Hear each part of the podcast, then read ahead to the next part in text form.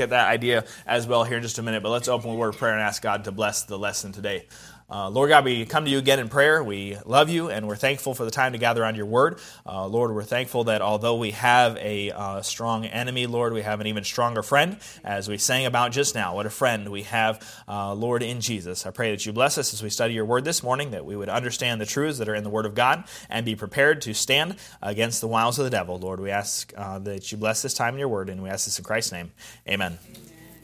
So we see here in this verse that we are warned Satan wants to have an advantage over us. And he says, lest Satan should have an advantage uh, over us, for we are not ignorant of his devices. He, he has devices, he has tactics that he uses, and he uses those to take advantage or to get an advantage in the life of a believer.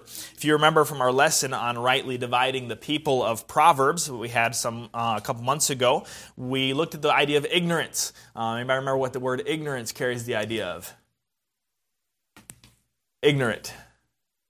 Somebody that just doesn't know. Um, the simple. We looked at the simple and how they're ignorant. And there's somebody that just doesn't know. And he says, We're not ignorant. We don't not know um, what Satan is trying to do. We don't not know what he's trying to accomplish. We don't not know, and I know I'm using a bunch of double negatives here, um, just cringing the grammar people. Um, but we, we understand, we know we're not ignorant of his devices, of his tactics, of what he's trying to accomplish. What that implies is if we are ignorant, if we don't understand, if we're if we're we just live in simplicity to what Satan wants to do and how he operates, he's going to be able to get an advantage over us. It's by understanding his devices that we can keep him from getting an advantage over us we need to not be ignorant of the devices or tactics Satan uses to get advantages in the life of a believer. In this passage in particular, Paul is warning a church about forgiveness and unforgiveness. What had happened in the church of Corinth was there was a man who was participating in, in very terrible sin. And in the first letter to the Corinthians, Paul said, you need, to, you need to deal with that. You need to get him out of the church. He's ruining the testimony of the church, testimony of Christ. Get him out so that he can, he can realize what he's doing is wrong and hopefully come to repentance. And he actually they exercised church discipline on this man. Well, that was happening in the first letter, and they followed Paul's advice. They, they, they exercised church discipline on this individual, removed him from the membership of the church, and he has at this point repented. And Paul tells them, hey, he's repented. He's gotten right with God. What you need to do now is extend forgiveness to him lest Satan get an advantage over us. If you don't extend forgiveness, if you allow unforgiveness to remain in your heart, that's going to give Satan room to have an advantage over you. Because what he's trying to do, he's got these devices, he's got these um, operations, he, these tactics where he can take unforgiveness and he can put it in the heart of a believer and let you have some animosity towards a brother or sister because of what they've done, and you hold unforgiveness. And then what you've done is you've given him a stronghold in your life when you when you allow that to happen, and he starts to have an advantage. If they withhold forgiveness, they're giving Satan that advantage. Unforgiveness is a tool Satan uses in a church or individual to get an advantage over them. We see this idea brought out even more in 2 Corinthians chapter 10, verse number 4. 2 Corinthians 10, 4, the verse there says, For the weapons of our warfare are not carnal, but mighty through God to the pulling down of strongholds. So he tells them there, we can, we can tear down strongholds with the, with the weapons that we have from God. And the strongholds he's referencing here is the same idea he's talking about with this advantage. Satan wants to get. A stronghold carries the idea of a castle, but in this context particular, it's a castle that the enemy has set up in your territory. Um, that, that they've made an incursion, that Satan's gotten some, some room in your life and he's set up a castle, a strong place there where he has an advantage in your life. Think of what's going on um, politically in the current war in Ukraine. All the way back in 2014, what did Russia do? They, they came into Ukraine and they set up a stronghold. And then they bided their time until they saw weakness and they had their own strength, and then they went from that place of stronghold to make a further attack in the country. Satan operates the same way. He looks for a moment of weakness in the life of a believer and says, Oh, let me get in here and plant some unforgiveness. And I'm going to sit right here in unforgiveness and I can just wait. And I'll get stronger and stronger in my unforgiveness until I'm ready and they're weak and I can go in further and make a further incursion into their life. That's the idea here of a stronghold. And he warns them don't let Satan have that advantage. Don't let Satan get that stronghold. Satan doesn't need to destroy a believer all at once, he doesn't need to. Um, to just take over your life and bring, bring you ruins. He's fine with just coming in and planting unforgiveness or planting bitterness or getting a hold of anger or, or any other area where he can just get in and say, I don't need all of you, I just need this part of your life. And I'm going to hold on to that. He will build on that unforgiveness and then he'll develop bitterness. And from bitterness, he can take more territory and get anger. Once he's gotten to the stronghold of anger, he can go into any part of your life. He can destroy your marriage through your anger, he can destroy your children through your anger, he can destroy your testimony through your anger because he's made these incursions and strongholds and taken advantage over you as a believer. That's how he gets and he uses an advantage. So we think about this kind of as we begin. Where does Satan have an advantage? Where does he have a castle? Where does he have a stronghold in your life? You want to know how to identify a stronghold in your life? Find out what area God's attacking, because um, that's where that's where God's wants. I want that out of your territory, out of the, out of your life. And so when you're at church and there's preaching and it bothers you about something that you're defensive about, well, that's a stronghold that God wants torn down um, in in your life as a believer. So if God's attacking part of your life and you're defending that part from God's attack, it's a stronghold that needs to be pulled down.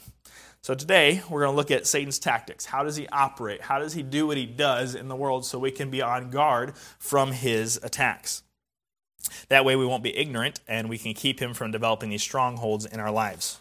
So, begin this morning. Uh, if you've got some of the notes, you can follow along. Those also should be available online. But we're going to start by looking at the devil's allies or Satan's allies. He doesn't do this alone. We've brought this idea up several times, even in this series, but just to flesh it out a little bit more, we understand that there are enemies that we have as believers. We have an enemy who is Satan. We have an enemy who is this world. We have an enemy of our flesh. They're all our enemies. They're all the enemy of what God is trying to do in our lives. So they're working together. They're allies. The world works hand in hand with Satan. Our flesh works hand in hand with Satan to bring about destruction in our lives. So we see that the devil is not doing it on his own. He has these allies. The first of which is the world. This is one of the enemies of God and the Christian. As an enemy of God, the world is an ally of Satan. So, what is the world? This enemy that we have. We understand it's not the people, not the individuals in, in the in the world. Um, I'm going to skip that story that I just came to mind there. But we don't look at people and we say, okay, that is, is the enemy. No, the enemy is the world system that motivates the people um, that, to do what they do. We are called as Christians to love our neighbors and to love our enemies. So we're not told to love our neighbors, love our enemies, and hate the world if the world is our neighbors and our enemies. No, the world is separate from those things. We have a command to love the people, to minister to the people, to try to reach the people, but we don't love the world. So the world is not the people that are in the world. The world is also not the creation. Uh, we've been called to have dominion over God's creation. God has given us our, got His creation to enjoy, uh, to use, to be stewards of. So it's not the physical earth that, that we're supposed to not, not love. Now, there's a, there's a, a, whole trail we could go down about people loving the world to the point where they're worshiping the earth, and that's obviously uh, sinful and idolatrous and all of that. But God's given us His creation to enjoy and to use for His glory. So it's not the, the physical world that we're talking about. The world, which is the enemy of God and the ally of Satan, is the system of this world that runs contrary to God. I found this definition in a book I was reading by Richard DeHaan, uh, and he said this about the world. The world, referred to by James and John, is the moral and spiritual system that we call human society. What does the world say about what's moral, about what's good? What do they elevate and what do they put, put down? What about their spiritual? What do they worship? What do they put a priority on? What do they make sacrifices to? The world system that is human society. Mankind, which has rejected God's revelation, has devised explanations of life, moral standards, and principles of context or conduct based upon human knowledge only. So man says, I don't care what God says about it. We're going to use our mind to say what's good, to say how things came to be, to say how things ought to be. Um, and they are doing it on their human knowledge with the rejection of God. Man, on the whole, operates on erroneous principles, selfish desires, improper motives, and unworthy standards of value. The science, the arts, politics, and entertainment are all dominated by a humanistic approach to life which draws men away from God and makes man the measure of all things. If you remember, as we said, as it end there, let me read that again. Um, draws man away from God, makes man the measure of all things, or makes man the standard of all things. Last week, we talked about what Satan's theology is. What he's trying to teach is that take God off the throne and make yourself the standard. And that's what the world has done. They've taken God off the throne and they said, We are the standard. We get to decide what's right and what's wrong and what's okay and what's not okay, what's true and what's not. I didn't make your own, make your own reality. That's very prom, uh, prominent in the world today. Just determine your own reality, and it's just a rejection of God's authority. And that's what the world system does. So that's one idea of the world. It's the world system. It's, it's man that has rejected God and made man the standard, and that's the system that motivates um, the evil that's in the world today. And it's working hand in hand with Satan. The world in the Bible also carries the idea of this present age or this present time, what's going on right now, the way things are now. This is where we get the idea of worldliness being conformed to this world, to this time, matching what the world does. And that's what we have a warning against as Christians to not be worldly. It's not a matter of getting involved in the in the evil system of this world, but it's just going along with the pattern of the world. That's worldliness, going along with what's current, what's what's popular at this present time when you look at what the world does right now, when you look, sorry, just like the world does right now, you're conformed to the image of the world. You are worldly. This is what Pastor was preaching about just a couple weeks ago on James chapter 4 when he taught about um, learning to. Do you remember? I just I listened to it. Leave, leave, right? Lead uh, where he was uh, rejecting the world as far as uh, the, the lust of the world and the flesh. And so you're, you're, um, you have that, that preached a couple weeks ago about worldliness and how the love of the world is, is in, our, in our heart as Christians. We need to get rid of that and not be like this present world and, and to re- reject that. Christians, we shouldn't be jumping on all the latest trends because we don't want the world to define our behavior. Um, what defines our behavior as Christians? The Word of God. Not what's popular, not what's current, not what everybody else is doing, is what God said to do. So, this world's system and this world's trends and this world's fashions and this world's uh, standards, that's the world system that is the enemy of God and the ally of Satan, both working about to subvert God's authority.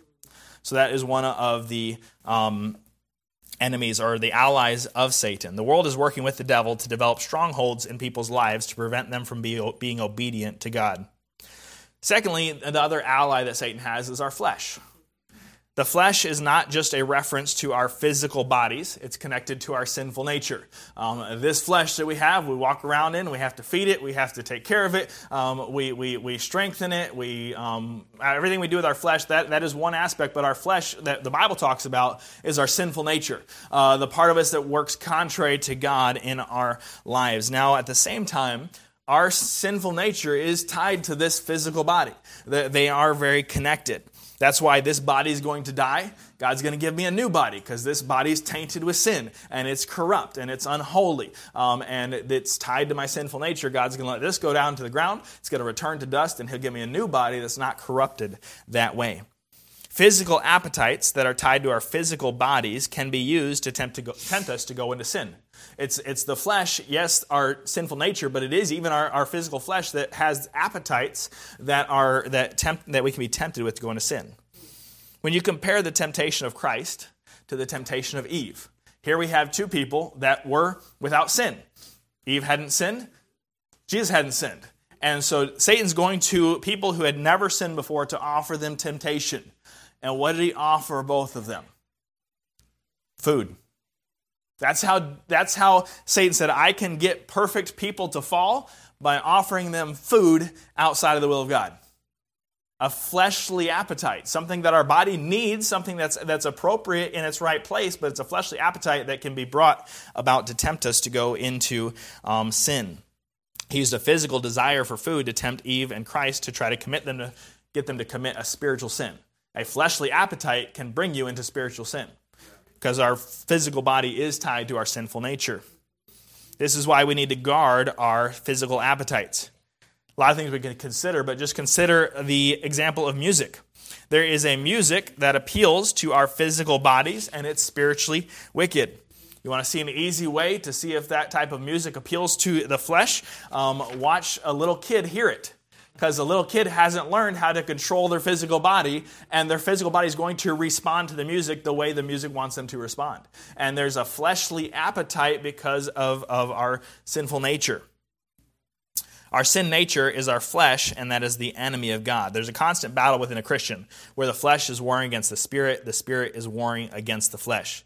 This will continue until I die, and the sin nature is going to stay with this corrupt body. It will rot in the ground while my soul, my spirit go to heaven to wait for a new body, and that new body will not have the same sinful nature to contend with. Both this world and our flesh aid Satan in his attacks on God's authority in our lives. The world wants to tell you what to do.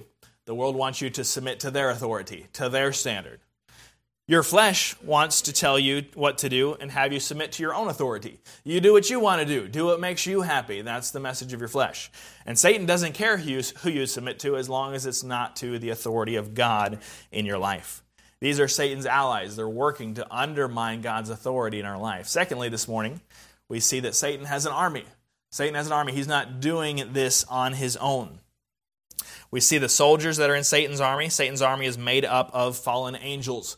Jude, verse number 6, uh, refers to the angels which kept not their first estate.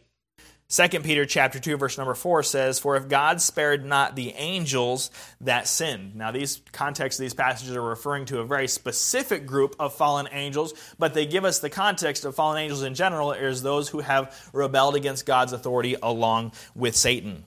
These fallen angels are referred to as devils and unclean or evil spirits in the Bible. The word demon is actually not in the Bible. Uh, the Bible typically would call them an unclean spirit or would call them a devil. We're going to use the word demon to differentiate between devil, Satan, and demons would be those who, uh, those who work with and for him. There are no evil spirits comprised of disembodied souls of dead men. Uh, the idea of a ghost where somebody dies and then their spirit stays in the house and, and haunts, or, or the ancestors go visit, a, a, a, that, that's all foreign to the Word of God, foreign to reality. There's no human whose spirit or soul is still wandering the earth after their body dies. The Bible is very clear. When a human dies, their soul goes either to heaven or goes to hell, their body goes into the ground. There is no, this, the popular cultural idea of, of the idea of ghosts and spirits in that way is foreign to truth foreign to the Word of God. There are evil spirits of fallen angels that have authority on earth and they, they wander around in this atmosphere and they interact with, with humanity, um, but it's not people, it's not the, the disembodied souls of dead men. Angels, both fallen and those who have not fallen, have immaterial bodies, but they can take a form that can be viewed by people. Um, we see this with Luke chapter 24, verse 39. Jesus references to the disciples Behold, my hands and my feet, that it is I myself. Handle me and see, for a spirit hath not flesh and bones as ye see me have spirit, he said, spirits, they don't have flesh and bones. They don't have a physical, tangible body, but he recognizes that spirits could be seen at, at, times. They can make themselves visible to, to men. We see this in Luke chapter 2, 13. Suddenly there was with the angel a multitude of the heavenly host praising God and saying, the story of Christmas story with the shepherds. All of a sudden, boom, they were able to see all of the angels. So they can be viewed by men, but they don't have material bodies the same way that, um, that men do. And we see from the book of Revelation that the fallen angels comprise about a third of the total number of created angels. In Revelation 12, verse 4, speaking of the dragon, which the chapter later identifies as the devil, it says, His tail drew a third part of the stars of heaven and cast them to the earth. So about a third of God's angels rebelled against him and went with Satan. That's the soldiers that are in Satan's army. We see that Satan's army has a structure in the book of Ephesians, chapter 6 verses 11 and 12, the Bible says, Put on the whole armor of God that ye may be able to stand against the wiles of the devil. For we wrestle not against flesh and blood, but against principalities, against powers, against the rulers of darkness of this world, against spiritual wickedness in high places that there is a structure, there is an authority uh, structure within Satan's army that he has and that he uses to attack man. And why is that? This is a very important truth that we need to understand. Let's go to the book of Job. I want to point out three things about Satan himself and why Satan needs an army. Job chapter 1. We, we, we get confused about this sometimes, and we need to understand this about Satan and Satan's need for an army because Satan, though he desires to be God, he is not God. And Satan is not omnipotent. Satan is not omnipresent. Satan is not omniscient. And so he can't do what he does on his own. He has to have help because he's limited. Um, we serve an unlimited God and we have a very limited enemy when it comes to us believers. So, three things we see here Satan is not omnipresent, not omnipotent, not omniscient. These words mean all powerful, all, um, all everywhere at once, and omniscient, all knowing. These are terms describing God. Satan wants that for himself, but it is not true of Satan. Look at verse number 7 of Job 1. The Lord said unto Satan, Whence comest thou? Then Satan answered the Lord and said, From going to and fro in the earth and from walking up and down in it. We see here in this verse, Satan is not omnipresent. God asked Satan, Where have you been? Satan said, Well, I was here, and then I was here, and I was walking over here, I was walking over there. Contrast this with what um, the psalmist said of God Whither shall I go from thy presence? You can't ask God, Where have you been? because God's everywhere. Satan, God said, Where have you been? because Satan can only be one place at a time. And so he's limited in his presence. He can only be one place at a time. We see he's also limited in his power. Look at verse 11 and 12. But put forth, this is Satan speaking, put forth thine hand now and touch all that he hath, and he will curse thee to thy faith, face. And the Lord said unto Satan, Behold, all that he has is in thy power, only upon himself put not forth thine hand. So Satan went forth from the presence of the Lord. Now, Satan wanted to destroy Job's life. He wanted to do it, but he couldn't because he was limited in his power. He could only do what God allowed him to do. And even in this verse, God said, Okay, everything he has, I'm giving to your power, but you can't do this. He is limited in his power. He's not all powerful because Satan is not God. And when we see that, we have a limited enemy in his power, in his strength. It's something that we, that we need to understand about Satan. He didn't even ask when it came to attacking Job, Satan didn't even ask if he could do it. He told God to do it. God, you put forth your hand against him. Um, Satan didn't even, even, it seems like didn't even think he could do such a thing. Why, God's going to just give me one of his servants to destroy his life? God, you, you, you do this, and this is what Job's going to do. But God gave Satan some power, but only some power, limited power in Job's life we understand that God offers us the same protection as well. 1 Corinthians 10 13, there hath no temptation taken you, but such as is common to man. But God is faithful, who will not suffer you to be tempted above that ye are able, but will with the temptation also make a way to escape, that ye may be able to bear it. Whenever Satan wants to come into the life of a believer and bring havoc and destruction, God says, Well, you can only do this much. And God draws the line, and Satan can't cross the line no matter how much Satan wants to because Satan is limited in his power. He is not omnipotent. He's not omnipresent. He's also not omniscient. Look at verse 11 again. In verse 11, he told um, God, Put forth thine hand now, touch all that he hath, and he will curse thee to thy face. Devil said, I know what's going to happen. Did it happen? Nope. nope. Satan didn't know what was going to happen. Uh, he is limited in his knowledge, he doesn't know everything. Although Satan is limited in his person, he is effective in his work through the work of his demons. So Satan can't do it on his own because he's a limited, limited being. And he has a lot of other limited beings, a lot of other limited evil spirits that are, that are, that are helping him accomplish what he's trying to do in this earth. So Satan has an army, but the reason he does is because he's a limited foe. Um, and we serve an unlimited God. Um, great truth that we need to remember. So we see in Ephesians 6 that God describe, the Bible describes the structure Satan has within his armies. There is the word principalities, wrestling not against flesh and blood, but against blood, but against principalities. The word principality carries the idea of a chief, someone who has others under his authority. Then it says, and against powers. This is the idea of a, a force or troops or just the foot soldiers. So there, Satan's got foot soldiers, Satan's got chiefs, and it says the rulers of the darkness of this world. This carries the idea of regional rule, that there are areas where some ranking demons have authority over a certain area, again, because they're limited in their ability. They can only be one place at a time. We see an example of this in the book of Daniel. In Daniel chapter 10, verse number 13, the Bible says, But the prince of the kingdom of Persia withstood me one and twenty days. But lo, Michael, one of the chief princes, came to help me. What's going on here in this passage is an angel was sent by God to bring Daniel an answer to his prayer. And Daniel waited three weeks for this answer to prayer, and it, and it didn't come. Finally, this vision comes where this angel comes to Daniel and says, Hey, I came to bring you the message, but I ran into the prince of the kingdom of Persia. Now, that's not talking about a physical prince of, of a man who was in charge. That was a, a demon who had authority over the area of Persia that withstood this angel, and the angel said, I had to get Michael to come help me, and he withstood the prince so I could come bring you this message. So there's a, there's a regional rule that, that Satan has some authority, um, some demons in authority in, the, in those regions.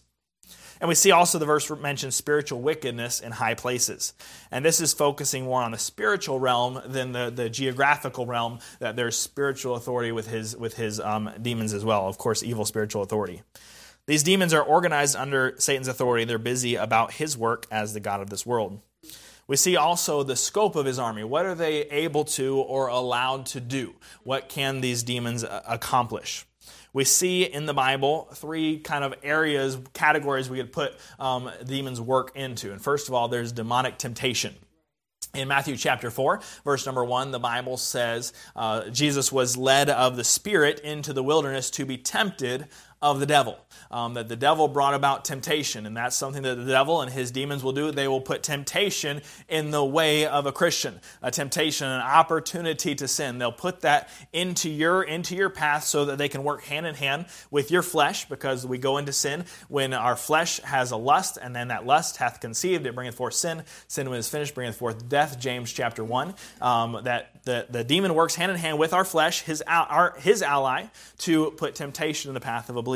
And so that's something that, that Satan does with his army is to put temptation in our way. We also see demonic oppression the, the, the, consider the story of Job, how, how Satan was able to come into his life and, and bring about tragedy and, and, bring about hardship and, and heartache and discouragement and, and, and friends that would discourage him and, and, and a wife that would tell him just to go ahead and die and this oppression that would go against Job and, just to bring all this, uh, all this hurt into his life to try to get him to reject God. And we see in the story of Job that that is something God allowed to come into Job's life as a test. And we know that God allows trials in our lives to, to test us, and those are sometimes of demonic origin, that they wanted to do it and they bring that test to God. God can see if we're faithful. There's other trials the Bible clearly says out that God allows to happen in our lives. There's other trials that happen just because we live in a fallen world and bad stuff's going to happen because of the sinful nature of this world. But one area that Satan has some authority is to bring about oppression, to bring about hardship, to bring about difficulty um, in the lives of people. We also see from the Bible that um, there is demonic possession that takes place. There are many instances we see of this in the Bible in the New Testament, especially in the gospel accounts, because we see Jesus' interaction with the spiritual realm as he casts these demons out of people. Important thing to note demons cannot possess a Christian a Christian is possessed by the Spirit of God and cannot be possessed by an unclean um, spirit. That's where we, we Christians go under demonic oppression. They have to bother us from without because they can't get in, because God's Spirit's within. So we have, but there are demonic possession that takes place of unsaved individuals. Demonic possession, when we look at it in the Bible, usually showed up in one of two ways. One was not obvious, and the other was obvious. So, the not obvious way was there was sometimes demonic possession appeared through a physical limitation.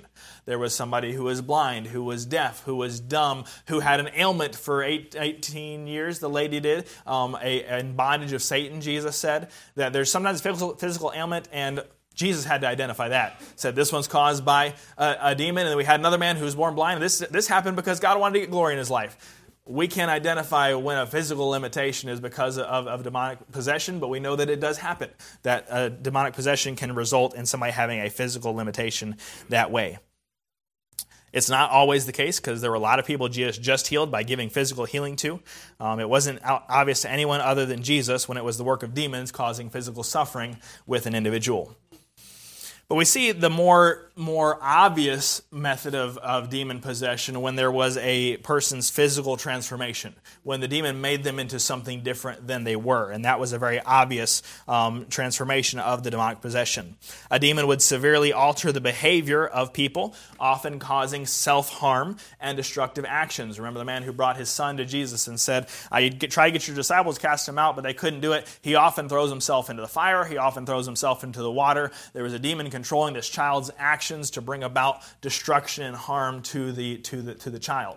So there's an obvious physical transformation when a, a demon possesses a person in this way. Demons would also alter a person's mental state. When Jesus healed the Gadarene maniac, what did it say? He was seated, seated and clothed and in his right mind. The devil, devils within him had put him out of his right mind. He wasn't in control of his own actions. He wasn't in control of his own faculties. The demonic possession caused him to be somebody that he wasn't. And when the demon was gotten rid of, then he was back to his right mind, the way that he ought to be. Demons can take over a person's identity. When again, when Jesus came to the Gadarene maniac, he said, "What's your name?" And the guy didn't say Joseph, whatever the guy's name was. It said, We are legion. It was the demons who answered Christ. They had taken over this person's identity.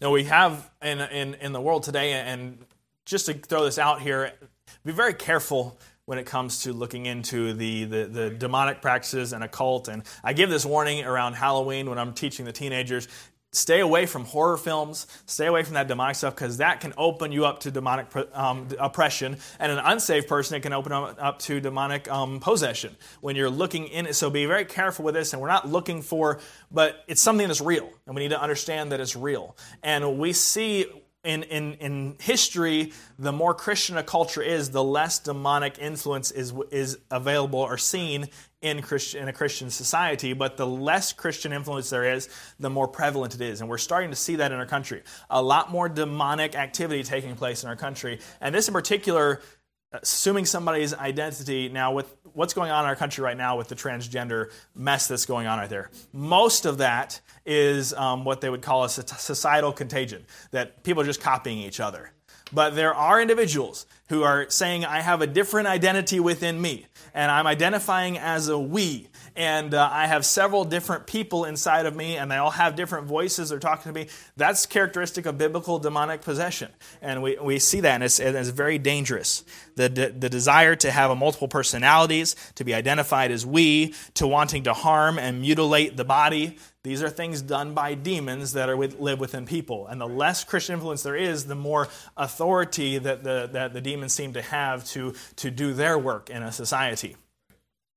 So that's the work or the scope of what Satan's army can do. They can bring temptation, they can bring oppression, and there are people that they can take possession of. That's what we see biblically in the Bible with Satan's army. We see, thirdly, this morning Satan's attacks. We're looking at his tactics. What does he do? How does he go after individuals? Now that we understand his allies and his army and what they do, how does he come after us as Christians in the area of temptation in particular? 1 John 2 16 says, For all that is in the world, the lust of the flesh, the lust of the eyes, and the pride of life is not of the Father, but is of the world. We see three categories. A lot of temptations we could talk about anger and bitterness and lust and envy and all these things we could talk about, but they're kind of fit into these three categories lust of the flesh, lust of the eyes, pride of life. First of all, the lust of the flesh. This is a desire for possession, something that I want. I have a fleshly desire, and I want to meet that flesh desire. I want to satisfy me. That's a lust of the flesh. It's a desire to fulfill our material appetites. When Eve was tempted, she saw the tree was good for food. That's a fleshly appetite she wanted to satisfy. Jesus was tempted to make the stones into bread, a fleshly appetite he was tempted to satisfy. The lust of the flesh is the desire to satisfy yourself outside of the will of God.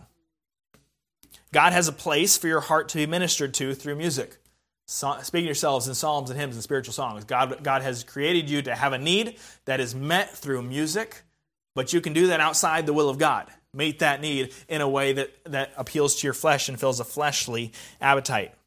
God has a way for you to satisfy your physical need for food, but gluttony is outside of the will of God.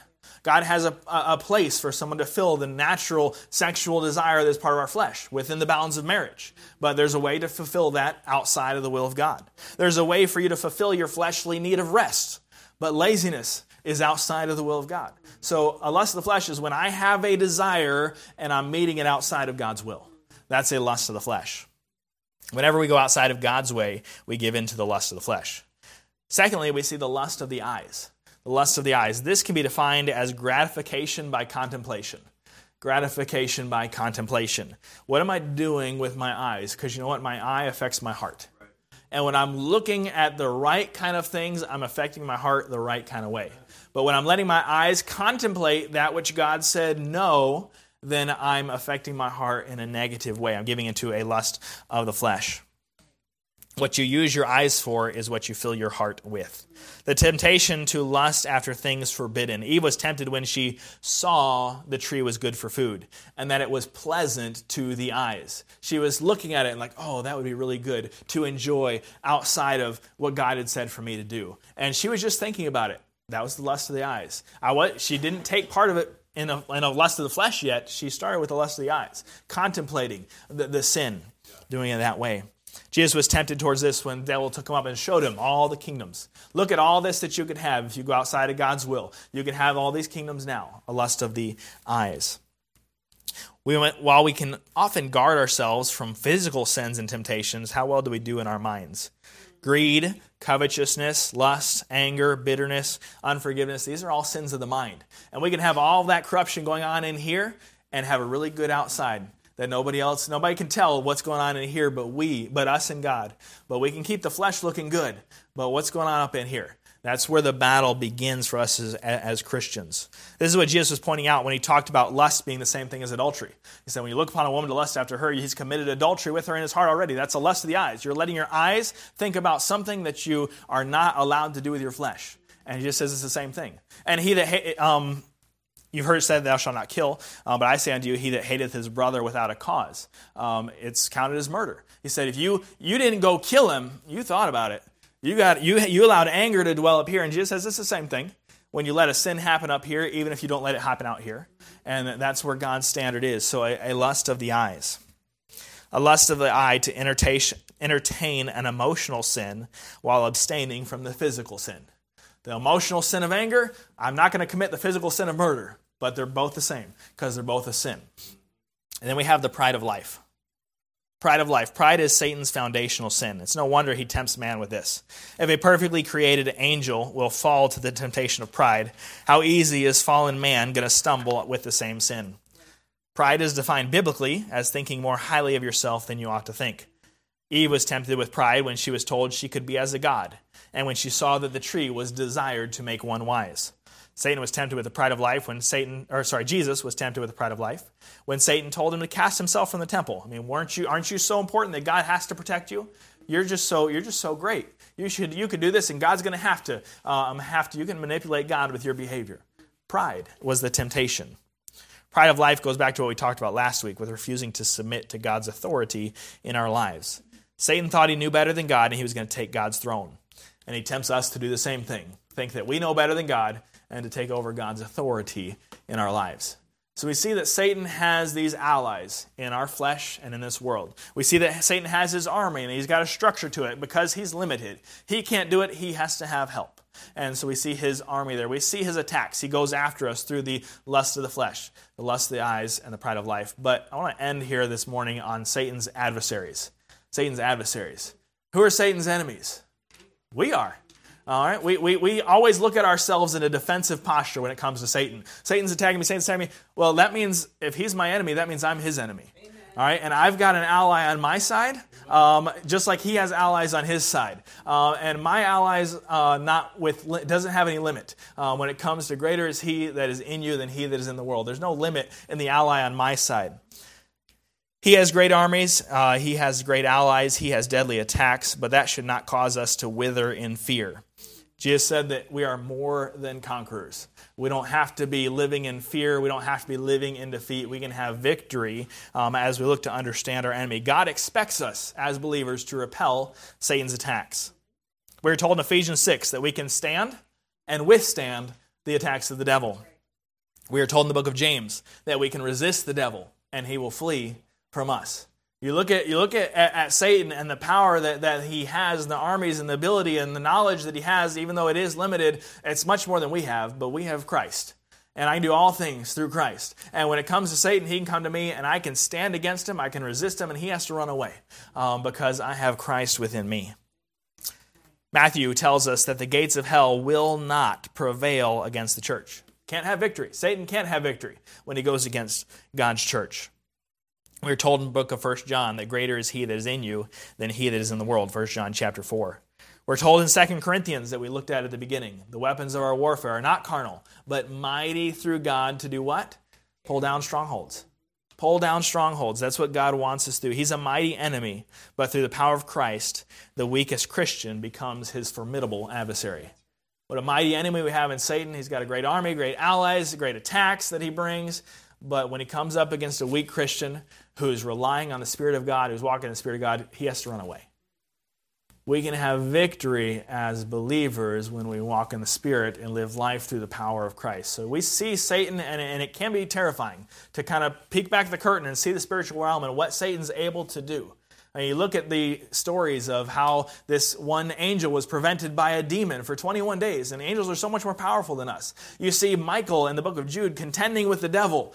But what did Michael do? He said, Well, the Lord rebuke thee. And you know what? I've got the Lord with me too. And, uh, and I can withstand Satan's attacks. So when he comes with temptation, when he comes with oppression, and he brings about the lust of the flesh, the lust of the eyes, the pride of life, God says, I've limited his power.